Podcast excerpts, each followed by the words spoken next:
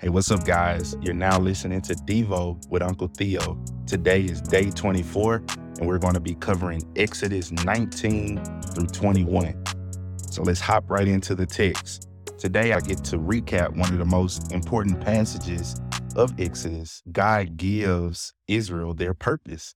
So it says in verse 1 in the third month after the sons of Israel had gone out of the land of Egypt, Moses went up to God, and the Lord called to him from the mountain, saying, Thus shall you say to the house of Jacob and tell the sons of Israel. All right, now, so God is about to start speaking to Israel, and he's going to give them their purpose. First, he says, verse 4, how I bore you on eagle's wings. And obviously, we know an eagle, which represents both swiftness and power. And the reason this is important because it's going to set up for a string of texts like Psalm 103, Isaiah 40, all are built on Exodus. Even when Isaiah quotes it, you will mount up like eagle wings and soar. What is he saying? The same God that got you through the first Exodus will get you through the second Exodus. He will do it a second time. And in light of this, I will keep my covenant with you, which leads us to verse 5 and 6. And here's the purpose of Israel. And the reason we should pay close attention to this is because this is our purpose too. Peter reinstates this in First Peter. And so let's look at this. It says that you will be my possession, my own possession. What does that mean? That means you'll be a treasure to God, that he will love you like his most valued possession. He will put his passion and focus toward you. And it says, among all the people, what does that mean? He loves you more than he loves everyone else. He set his affection on you differently than he set on everybody else. And he's telling Israel that, and they've seen this. He hadn't set his affection on them like he set it on the Amorites and the Jebusites and the Canaanites. He set it on them differently, for all the earth is mine. He's saying, Look, I could have done this with anybody, but I've chosen to do this with you. And he says that you shall be a kingdom of priests and a holy nation. These are the words that you shall speak to the sons of Israel. Let's break those two things down. So, kingdom, royalty, and priest.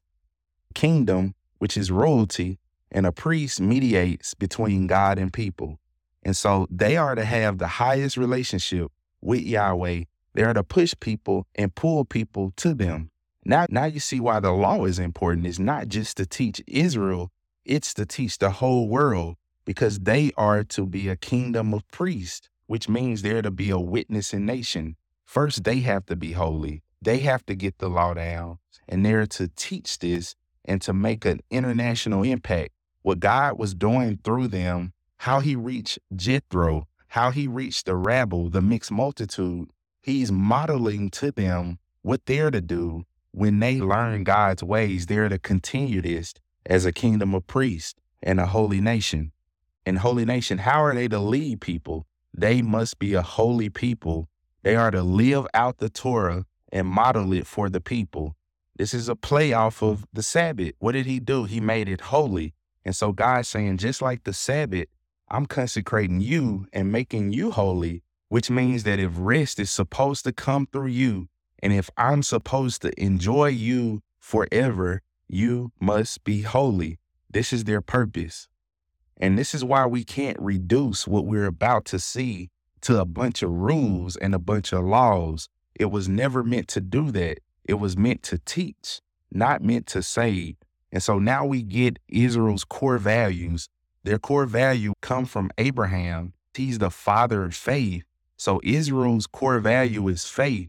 They must be a people of faith. Their core value is faith. They learn that they have a God who turns evil to good. They learn that they have a God who fights for them. And now they're to model this for the rest of the world. And he says, if you keep my covenant, why does he say that? He's introducing the Mosaic covenant. And if we can understand the law, you can understand the Mosaic covenant. The Mosaic covenant is like a managing or a administrative covenant. It manages promises. Paul tells us this. It's like a tutor. It, a tutor that has privileges to to discipline you and train you and shepherd you where you need to be. And this is why we'll start to see this language a lot throughout Leviticus. Do this and you will live. Do this and you will live. And so you quite naturally hear that and say, live eternally? Or does this give me salvation? No, it doesn't do that. But if you obey God within this system and you look to what it points to, you will live and have eternal life if you allow the law to shepherd you properly and allow it to manage you and administer you to the proper one, which is the lawgiver. But if you get caught in the cycle and the law becomes an end in itself, you miss out and it doesn't accomplish its purpose. And Moses is going to say there will be a day where a new prophet will come and and everything I'm teaching you will be fulfilled. The life preserving sign points to a life preserver. The teaching points to a teacher. And therefore, when the teacher arrives, you need to obey him. So the law wants to make a handoff, like a baton. It wants to hand the baton to Christ, and we must catch it. And so we'll start to learn here that the law is a language. The law communicates. We're going to see things in the law do not love sexual immorality. Like the law is going to start taking blood seriously. God is about to start communicating a few things. He's going to communicate certain commands and certain prefaces. And this is what we'll have to learn about the nature of the law.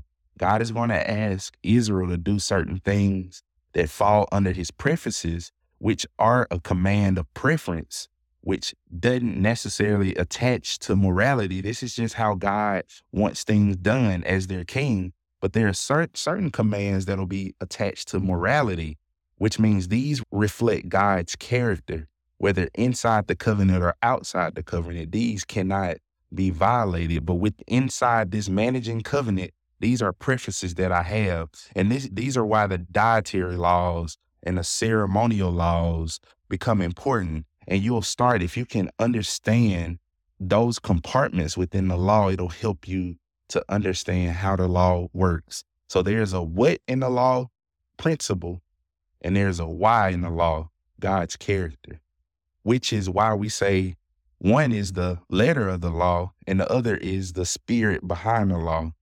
So we need a few examples, and that's what we're going to look at now in the Ten Commandments as we walk into chapter 20. So God is giving the covenant. The mountain is smoking.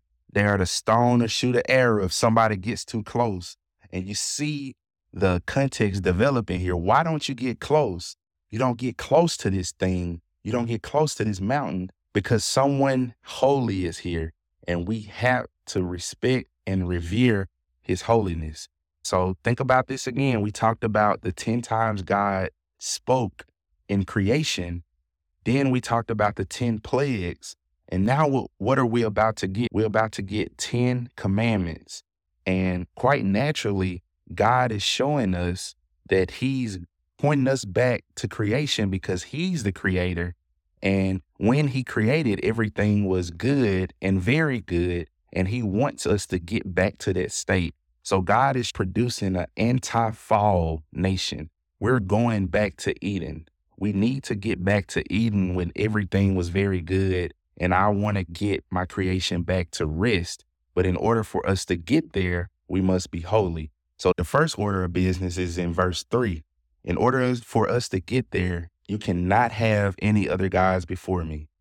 I establish myself as the only God. I took out the world's first superpower. I took out all of the other gods. I occupy the highest position I'm exclusive. I'm central. So, of course, you're not to have any other gods. And I want this to seep in into our DNA. When we say that Jesus is the only way, we aren't trying to be offensive. We're saying, no, that is the only conclusion. God has, throughout human history, shown that He's the most high God and that He belongs in a category of His own. And we're simply worshiping Him when we do that. We're not leading with defending God. God can defend himself. He's done that. He's a warrior. We are worshiping him because he deserves that spot And when we claim his exclusivity, that is a form of worship. And so, quite naturally, you don't make any images in heaven or the earth below. This is creation language. Nobody can go up above to get to God, hence the Tower of Babel, and nobody can bring God down to them. So don't make images. He's in a category of his own. So we don't try to bring him down or we don't try to get up to him. We allow him to articulate what he desires and we love him and worship him based on his prescription. So we don't modify God. We maintain a clear distinction between the creator and the creation. Now, there is a comment here that says that he visits the iniquity of the fathers on the children of the third and fourth generations of those who hate me. And this causes a lot of people problems to say, why does God punish the children of the sins of the father? He really doesn't.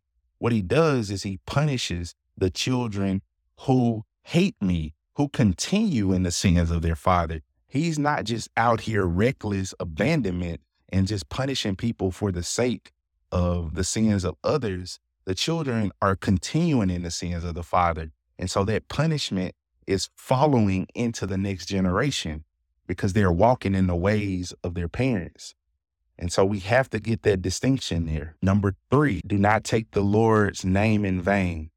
He's revealed himself as Elohim in Genesis 1. He's also revealed his character and his name, and we're not to take that in vain. And taking God's name in vain isn't merely using his name as replacement for a, a curse word.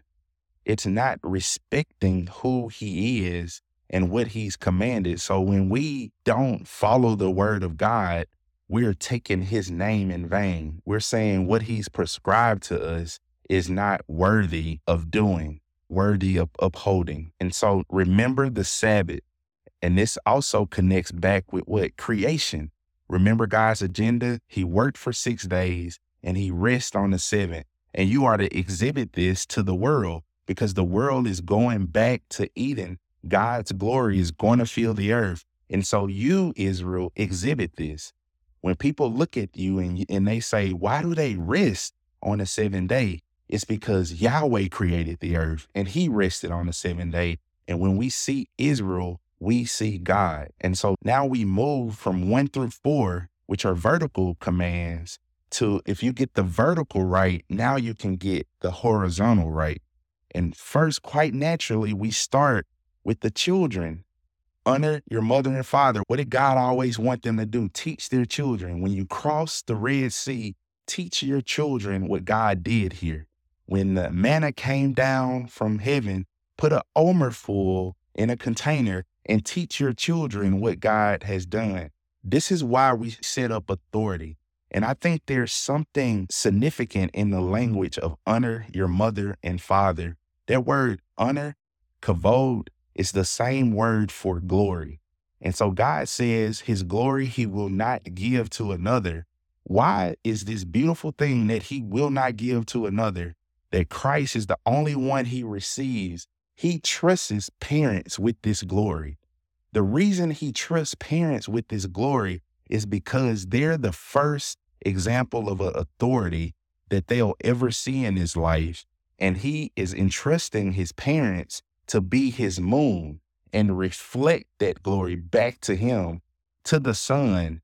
And so we should be good glory bearers as parents and reflect any glory that God has given us back to him.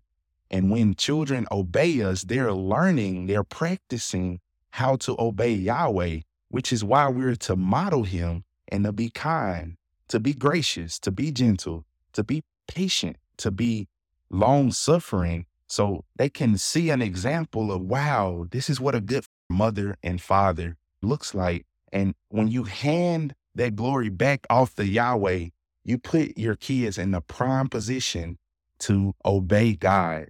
And when they obey God, they're quite naturally going to obey the other authorities, like the government and their conscience. And we're setting things up to run well but one trick of the enemy is he wants to break this down. If he can break the authority principle down, he wins. So if you remove the parents from the home, particularly the father, you destroy authority. And so now the lust of the flesh, the lust of the eyes, and the pride of life can run rampant. You can live recklessly and be rewarded for it. And now all these problems can exacerbate and nobody knows why. Everybody's trying to medicate it. Everybody's trying to cure the symptoms, but it's an authority issue that started from home. And if we were to train our children well, this would eradicate majority of these problems. So that's why we have to be strict with our kids and shepherd them gently because this is to shepherd them into a handoff. So number 6, no murder. Why don't we murder? Because we preserve life. Death came when? After the fall.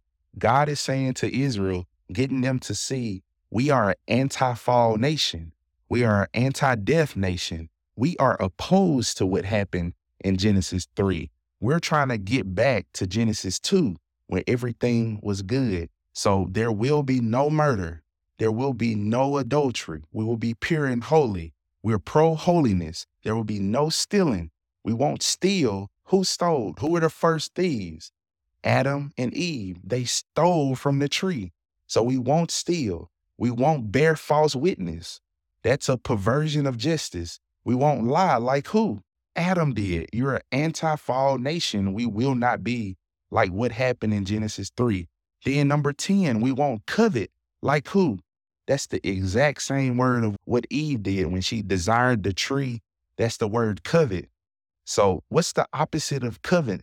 It's being satisfied, it's being content which is why Paul preaches this. He says, when you master contentment, you master the Christian life because the opposite, the evil twin of contentment is coveting. And if you're not coveting, you're content and you're satisfied in God being your portion. Christ is enough for you. So we're to be opposed to the false agenda, which is why we have one through four vertical and 5 through 10 horizontal, they parallel one another. And God is going to give them their instructions for building the tabernacle. And it's going to be quite interesting how the tabernacle is going to look. When we look at the imagery here, guess what it's going to look like? It's going to look like creation. The top is going to be blue. What does that represent? The sky. There's going to be trees and olive oil and lampstand. And this is the point. Israel, I'm taking you back to Eden. And the people in ancient Near Eastern times would have recognized it. Why do their stuff look like creation? It's because their God is the true creator. He's the most high God, and he's taking them back to Eden. Come along, join with them, allow them to teach you what the purpose of all of this is, and use the law to shepherd you back to the lawgiver. And this is the beauty of what Israel had at the time which is why we move into the laws. And so the 10 commandments, the 10 words are basically an abstract. And if you know about paper writing, your abstract tells you what your paper is about. So the 10 commandments tell you what the rest of the laws are about. And when you break the laws down, you have 613 laws. You have 365 negative laws and 248 positive laws. And what we're about to see is that fleshed out. And we'll see that in the rest of chapter 20 and in 21. We even get a note in verse 19 where the people say, Look, Moses, you speak to us, but do not let God speak to us, or we will die. They become afraid. And God is showing them and teaching them his holiness. And this will be a good exercise for you, if you're walking through all of these laws to say, this is case law, I wonder which law this points back to or which one this goes with. And for instance, chapter 21, verse 12, he who strikes a man so that he dies shall surely be put to death. Which one does that go back to? That's number six, do not murder. And so now we're seeing that case law fleshed out and how to fully operate in the 10. And another argument here, if you look at verse 22, it says, If men struggle with each other and strikes a woman with child so that she prematurely gives birth, yet there is no injury, he shall surely be fined. He shall surely be fined as the woman's husband may demand from him, and he shall pay as the judges decide.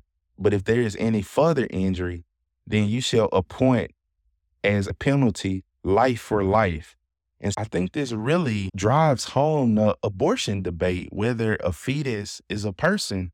God is treating a fetus like a person.